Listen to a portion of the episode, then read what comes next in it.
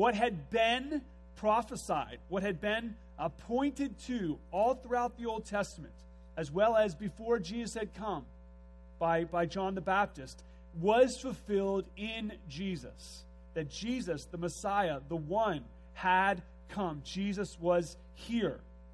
Secondly, the kingdom of God is at hand. Vaughan Roberts says this The kingdom of God is God's people in God's place under God's rule and blessing. What we find out is the kingdom of God has come in part and is coming again. So, what is our response to be when confronted with this kingdom? As Jesus, God's Son, who is God, comes, what are we to do? There's a king, and he is here. He is reigning in heaven now, and he's coming again. His kingdom is here, but not yet. What are we called to do? We're called to do the king's bidding, is what we're called to do. Last week, we, um, uh, we, we asked, how, how do we respond by that? Giving just two basic options of either we repent, excuse me, either we uh, rebel or we surrender. Those are your options to the king. In a kingdom where there's a king, you either rebel or you surrender. And we're going to go on and see Jesus' more specific commands in the rest of verse 15. And here in verse 15b, we read these two commands, or these two imperatives that say this repent and believe the gospel. Repent and believe the gospel. These commands come in light of the two declarations. Okay? So we, we don't want to just focus only on these two commands without understanding what they've come out of. Jesus just made two indicatives, ca- called out two truths that the king is here and his kingdom is here. Now, in response to that, he gives two commands, those being repent and believe. Now, Mark's gospel is the only one who, who breaks it up into repent and believe. Jesus says in the book of Matthew, only, only repent. He doesn't say the gospel. Um, why is that? We'll talk about that in, in just a, a few uh, minutes, but let me say it in this way. In a sense, it is only one command in two parts. We will look at them in two parts, and yet they constantly are coming together.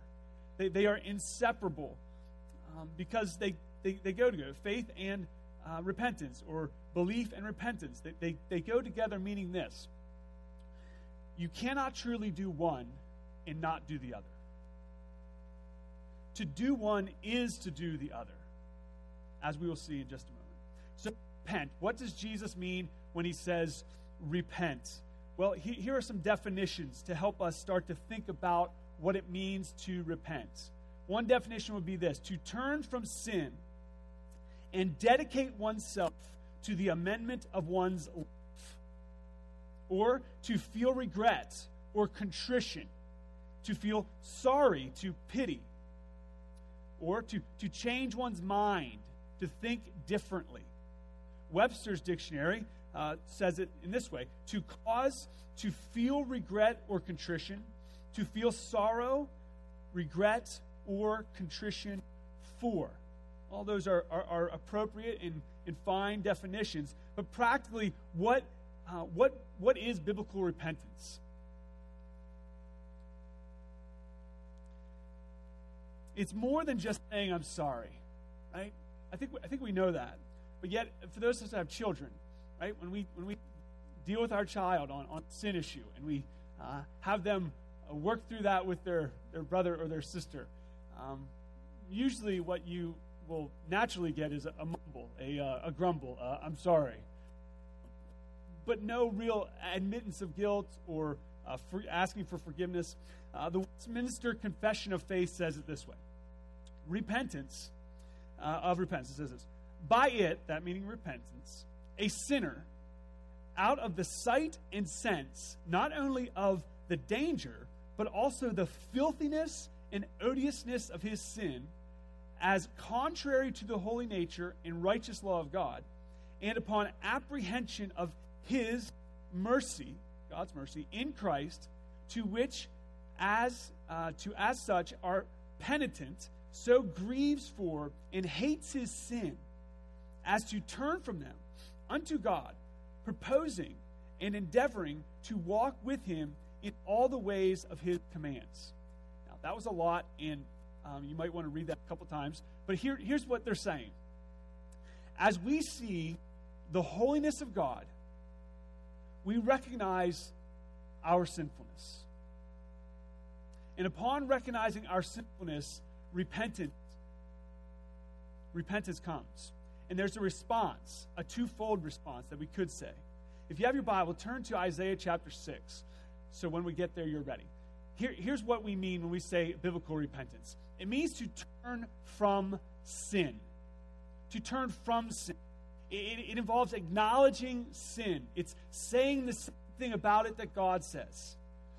This happens as we see God as holy. So you see, repentance means not only turning away from sin as an act, but also admitting that you are a sinner. Repentance is more than saying, I did something wrong or I've done things wrong. Repentance also involves admitting that you are by nature a sinner, that you and I oppose God, that we all are in need of repentance. So listen, no one is born forward facing God. No one is born in fellowship with the Father. No one is born as a Christian. That, that's untrue. If you think you are born as a Christian, you actually may not be a Christian. Because at a point in time, God moves into our life, reveals our sin, and here is what repentance begins to look like where we acknowledge that we are a sinner in the sight of a holy God.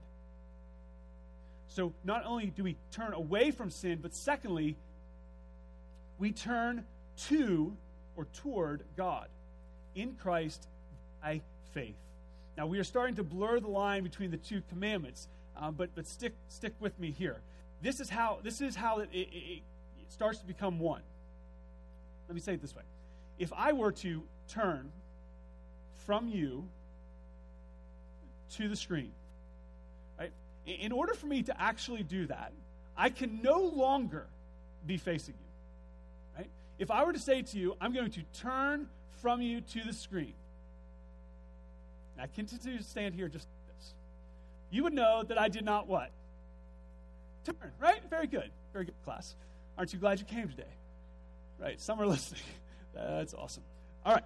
So, cannot, you cannot do first without doing the second. It's impossible. You cannot turn, truly turn from sin, not turn towards God. That is what repentance is. Is turning from our sinfulness, not to a, the right behavior necessarily, not first. It's turning to God. It's turning to Him, His righteousness. Now, now this sounds obvious as we gave that um, fine, fine visual. But practically, practically, you and I both know, maybe even of our, our own heart, and we've certainly witnessed it in other people, which is sometimes easier to see, isn't it? That repentance is often no more than lip service. Right? Re- repentance is, is, is more than that, but what, what we see often is people claiming repentance, and yet there's no changing. There's no turning. There's no heart. It, it's only words. See, repentance is more than me just professing something. It's me physically doing something, a change that begins in my life. This turning movement that God effects in our life. Isaiah chapter 6, you should be there by now. But as we understand that not all repentance is true repentance, the reason for that is because it's not done in the light of God's holiness. Isaiah has this experience, and you read with me in verse 1. In the year that King Uzziah died, I saw the Lord sitting on a throne, high and lifted up, and the train of his robe filled the temple. Above him stood the seraphim. Each had six wings. With two he covered his face, and with two he flew. And the one called to the other said, Holy, holy, holy is the Lord of hosts. The whole earth is full of his glory. The foundations of the threshold shook at the voice of him who called, and the house was filled with smoke. And I said, Woe is me, for I am lost for I am a man of unclean lips, and I dwell in the midst of a people of unclean lips. For my eyes have seen the King, the Lord of hosts. And one of the seraphim flew to me, having a, in his hand a burning coal, from the tongs of the altar. And he touched my mouth and said, Behold, this your guilt is taken away, your sin is atoned for. Give me just a minute. I think my batteries are running out. Is that right? Sorry. The pastor's here, usually checks that. out.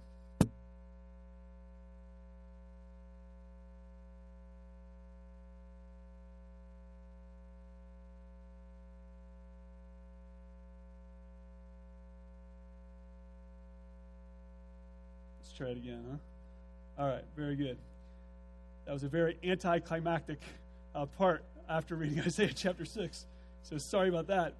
Isaiah chapter 6, we find out that Isaiah has this experience, and he gets to see something that none of us are going to see this side of heaven. And he gets a glimpse into uh, the throne room of God, and he sees something that changes him.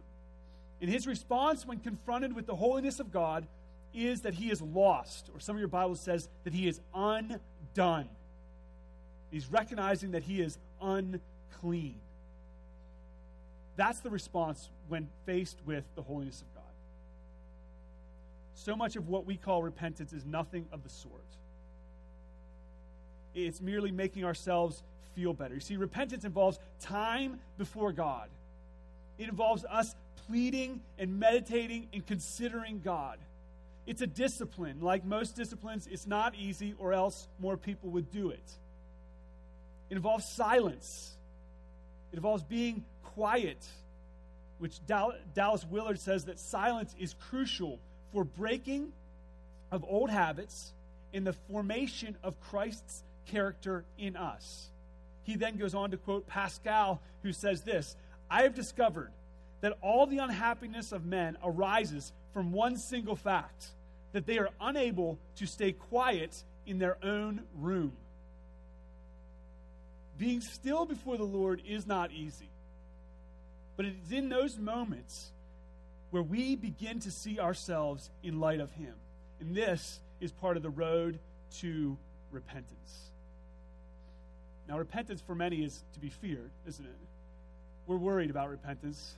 We'll be exposed people might know who I really am. I, I, don't, I don't want people to know who I really am. I don't want to admit wrong because that makes me seem less. It seems like I don't have it together. Yet, actually, repentance is truly good news.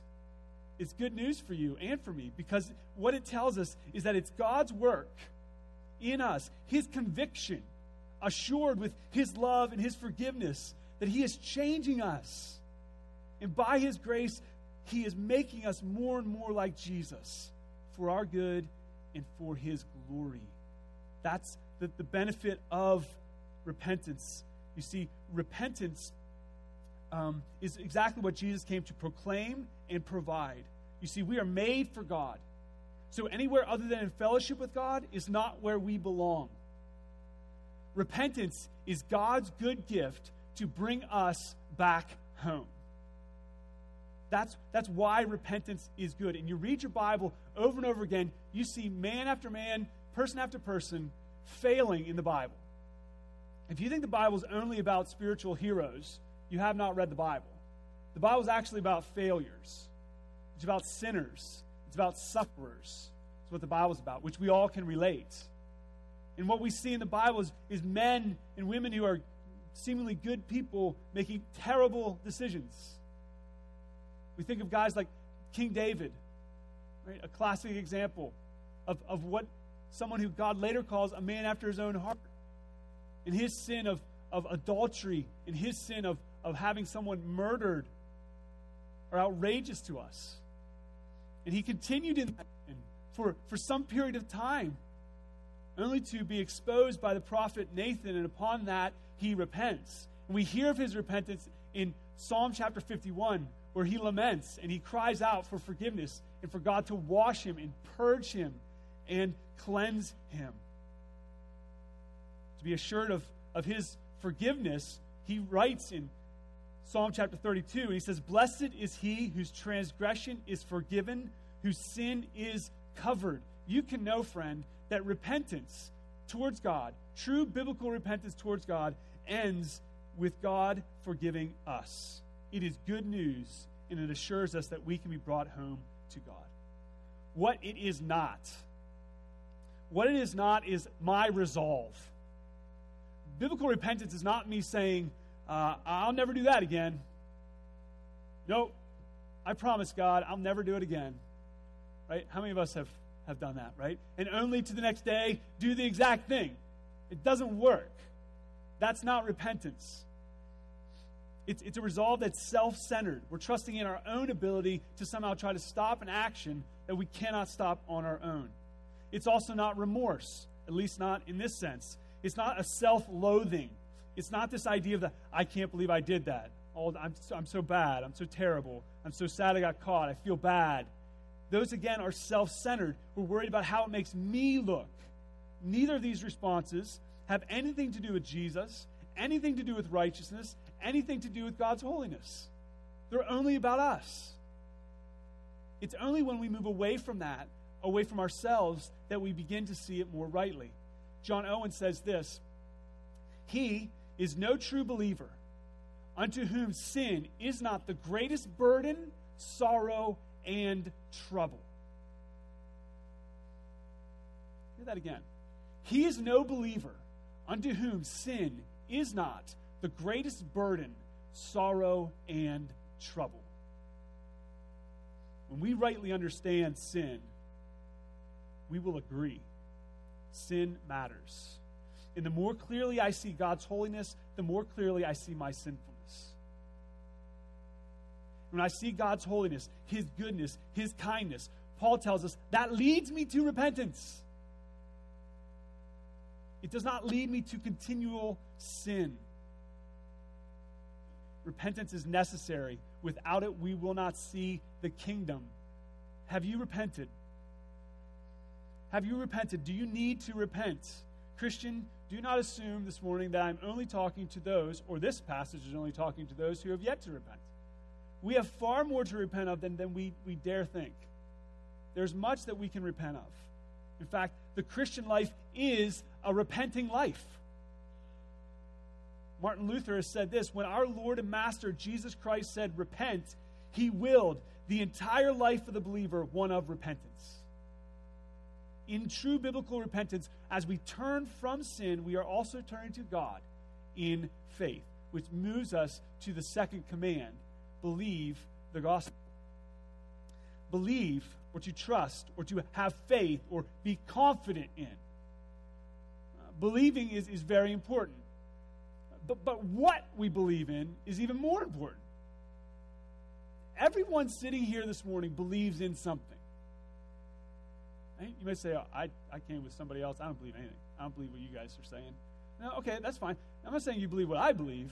You believe in something. The atheist says, not me. I'm a, I don't believe in God. But you believe in something. Right?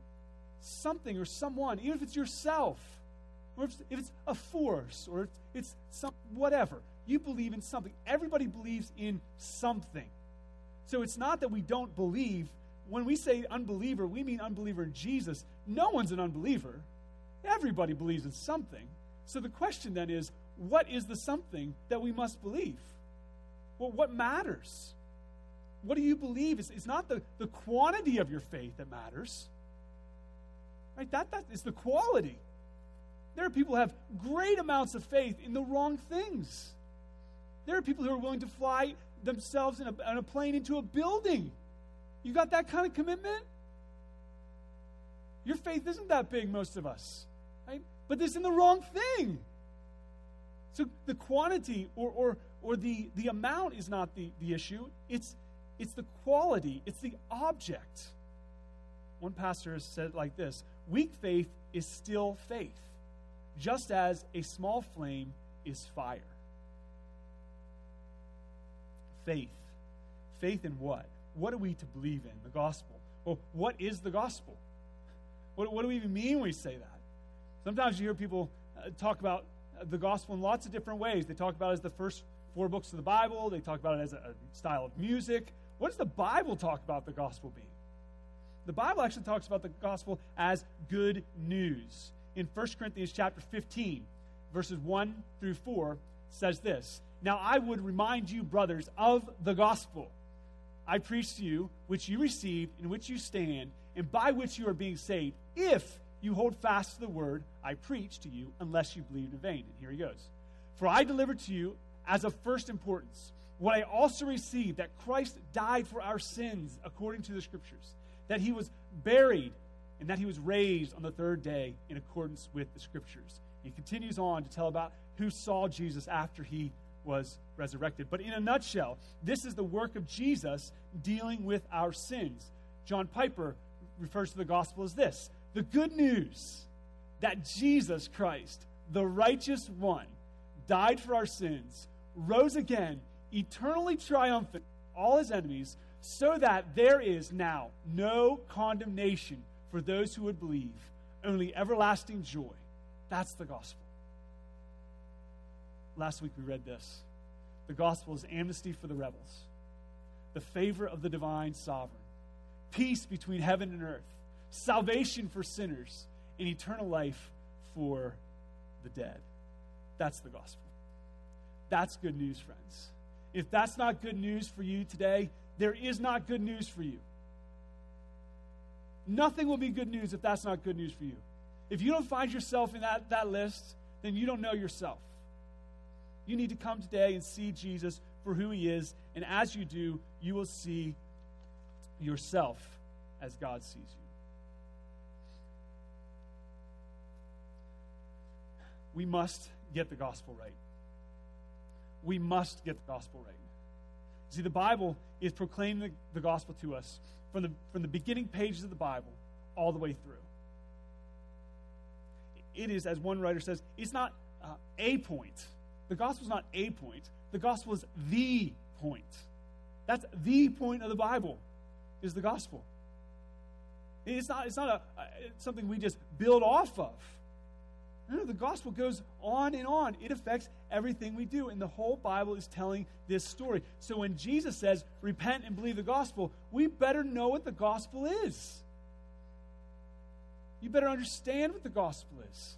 You better understand what you must believe. It's not just you're believing in a denomination, it's not just you're believing in, in uh, being good or, or praying a prayer or raising your hand. No, no. We need to know what the gospel is. We must get it right. Several years ago, when we were doing uh, mission trips with our students, we would ask this question What must you believe? Uh, imagine you have a short period of time to talk to someone about Jesus or about salvation. What do you need to believe? There's lots of things in the Bible. What does someone need to believe in order to be saved? We would go through various answers. We would write them all down. We have a, a whiteboard, and they would continue to write many things. They're good things, true things. But what, the, what must you believe in order to be saved? What is the gospel of which we're speaking? When we come right down to it, it actually gets pretty simple pretty quick. You have to believe on Jesus. Might say, that's really simplistic. Well, you know what? Jesus can be really simplistic. Right? The Bible can be really simplistic. It doesn't make it easy, but it can be simply put. With a verse like Acts chapter 16, verse 31 Believe on the Lord Jesus Christ, and you will be saved. That's pretty short and simple, isn't it? That's pretty clear cut. What must we believe? We must believe Jesus. I was raised in a Christian home, and my dad is a pastor, and we went to church my whole life. And uh, for several years, I went to a, um, a private school and um, heard the Bible at the private school, heard the Bible at home, heard the Bible at church. Got it. Yep, heard it all. When I was about third grade. We were at a chapel at my school, and they gave some sort of invitation, and I responded to that invitation. And I prayed some sort of prayer, and I came home and told my parents that I had gotten saved. I apparently knew enough to answer enough questions correctly, and I got baptized. And for the next number of years, uh, growing up, I struggled massively with doubt and insecurity and being unsure of if, if I was saved. The truth is, I didn't actually understand the gospel. I didn't actually understand it. I didn't actually understand what, what saving faith meant. And one night, I was a teenager. I was in my room, and I grabbed my Bible, and I dealt with doubts a lot, and some of you heard that story already. But I, I read this verse, Acts chapter 16, verse 31. And we won't take time to tell the, the story that's there, but the man asked Paul, What must I do to be saved? And the response that Paul gives him is to believe in the Lord Jesus Christ, and you'll be saved, you and your household.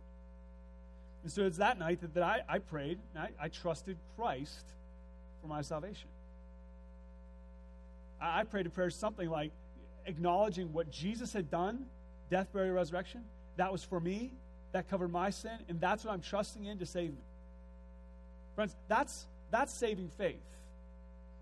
God allowed me to understand that it was not me who was saving anything. See, we need less raising of hands and, and, and, repeating prayers. We need more, as Dietrich Bonhoeffer says, when Christ calls a man, he bids him come and die. Who are you trusting? That's the question. The question is, who do you who do you trust in? Are you trusting in your ability to believe something? Man, if you are trusting your faithfulness, you will live a life very afraid of losing it. When there's one who, while we are faithless, remains faithful. There's one who saves. There's one who we can know that we have salvation because of him. Maybe a better question is who are you holding on to? Or better than that, who is holding on to you? See, so much, so much uh, of our, our understanding of the gospel is something that I do to God. I'm believing on God. Right? That's, there's truth to that. We're responding to Him. But there's a, a, a, an overarching understanding in the Bible is that God is saving us, that God is reaching down and saving you. And so, if you even want to use the illustration of I'm holding on to something, guess what? Something else is holding on to you. Someone else is holding on to you. And his grip does not change with your doubts or your insecurities or your sins. Get the gospel right, friends. Jesus is the one who saves. Believe on Jesus Christ and you will be saved. Repent and believe the gospel. Believe Jesus. Jesus is the dividing line. There are many people who believe similar things in the Bible that you would, or I would, or our church would. But when it comes to the person, the work, and the deity of Jesus Christ, it all goes off tracks. He is the dividing line he is the deal breaker on what the gospel means. Jesus is saying in Mark chapter 1, verse 15 this Repent of your sins, acknowledge your sin, uh, agree with God about your sins, confess them, plead for forgiveness from them, see God as the Savior and Redeemer that you need, and turn from your sin. And as you're turning, turn to Christ in faith, believing that Jesus is God, come to man to rescue sinners and make those who are dead in their trespasses and sins alive together with him. That's what Jesus is telling us in Mark chapter 1, verse 15. He's calling you to life. Hear his commands to repent and to believe. Have you repented? Have you ever sat before the Lord and asked Him to reveal to you sin in your life and be willing to, to own it and deal with it. It's a posture of humility, and it comes as we see God as holy. Have you believed the gospel? Have you believed the gospel of Jesus being the Savior that you need? Have you believed it by faith alone, in Christ alone, by grace alone? You see, the Christian life is a life of faith. It's a life of faith. And faith is not a virtue, faith is a gift. That is very, very important to know.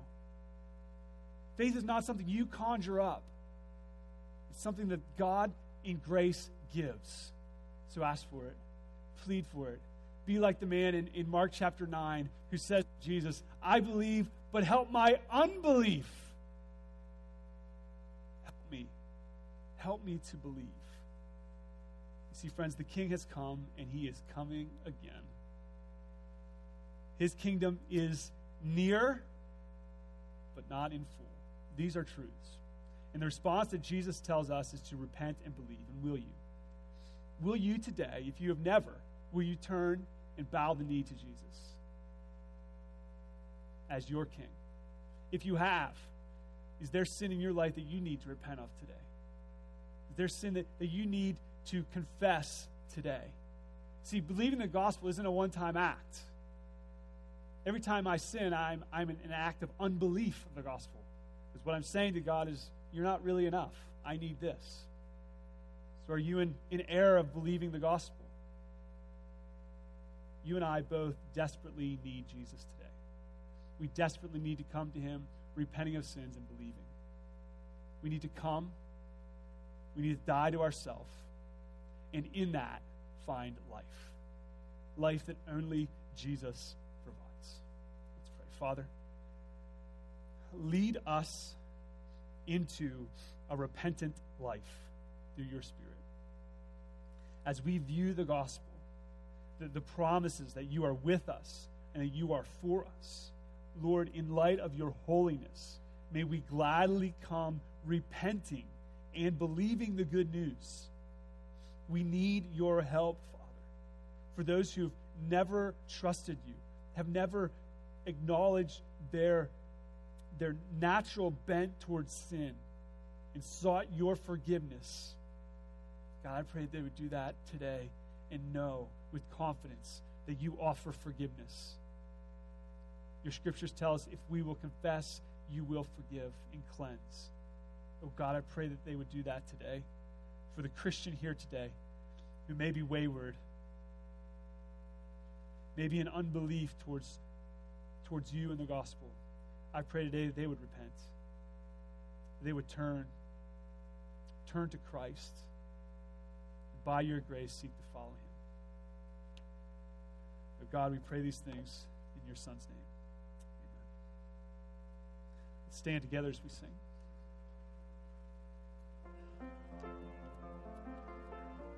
Jesus, I love thee.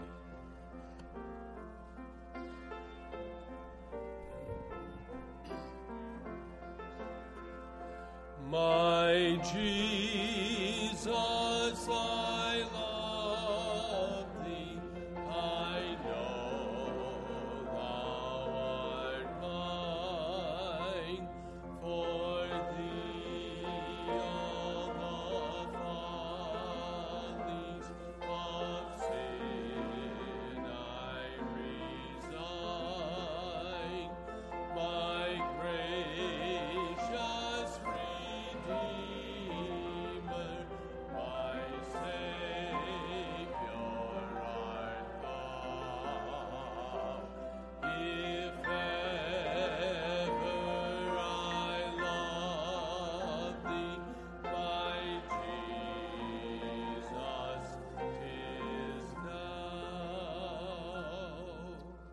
now. Unto him that is able to keep you from falling, and to present you faultless before the presence of his glory with exceeding joy.